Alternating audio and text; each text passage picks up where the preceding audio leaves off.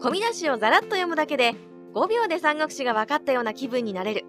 0353 0から三国5秒で三国のコーナーです。今回のテーマは関羽千里公です。関羽千里公と読みます。千里行きでも千里行でもありません。三国志の武将の中でも随一の人気を誇る関羽の有名なエピソードですので三国志初心者のあなたでもここをバッチリ押さえておけば三国志ファンの方をうならせることができるかもしれません。関羽は劉備の夫人と共に曹操に囚われた。200年。可否城を守っていた関羽は敵軍である曹操に生け捕りにされてしまいます。曹操はかねてより関羽のような優れた武将を配下に迎えたいと思っていたので大変厚遇します。関羽には義兄弟である劉備のもとを離れるという選択肢はありませんが曹操の関羽を上にも下にも置かないような待遇に恩義を覚えます。そこで曹操のもとで戦って武功を立ててから義理を果たして劉備のもとへ帰ろうと思います。曹操へ恩義を返してから別れを告げる。曹操 VS 袁紹という二大勢力の天下分け目の戦いである関東の戦いの中で関羽は見事に武功を立てます。義理は果たしたということで曹操に別れを告げに行くと曹操は面会謝絶と書いた札を入り口に下げて部屋に引きこもっています。関羽を手放したくない曹操の悪あがきなのだ。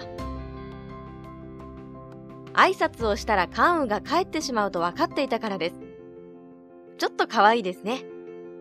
しかし関羽はそうそうってば、可愛いんだから、などと言ってる場合ではなかったので、ドア越しに礼を尽くしてから手紙を残し、優美の夫人を馬車に乗せ、自分は相場の関戸場にまたがり、曹操のもとを去ります。関羽は五感を突破する。曹操は関羽の忠義にあふれた態度に感心して、うぅ、行かせてやろう、と追っ手を出しませんでした。しかしながら、ここは義の勢力下です。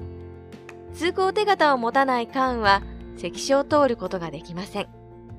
そこで、目の前に立ちふさがる5つの関所を破って進むことになります。第一の関所、東霊館。関所を守っていた甲州を切り伏せて突破しました。第二の関所、落葉。関羽は焼き図を追いながらも関所を守っていた関福を切り捨てて突破しました。第三の関所、翡翠館。伏兵を見破り、関所を守っていた弁慶を切り捨てて突破しました。第四の関所、慶陽。宿泊していた場所が日攻めに合いそうになりますが、なんとか逃れ、関所を守っていた王職を切り捨てて突破しました。第五の関所黄河都下を阻止しようとした新規を切り捨てて黄河を渡りました。以上の5つの関所破りを関羽の五冠突破と言います。最後に立ちふさがったのは加工トン5つの関所を破った関羽を最後に追ってきたのは曹操の腹心加工トンです。5つの関所を破られた上武将たちもバッサバッサと切り捨てられ加工トンの怒りは大変なものでした。関羽と加工トンは刃を交えますがなかなか決着がつきません。そこへ長領が駆けつけます。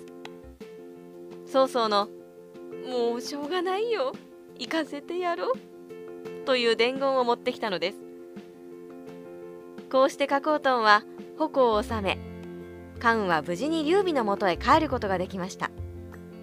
この関羽が劉備のもとに帰るまでの逃避行を関羽千里行と言います。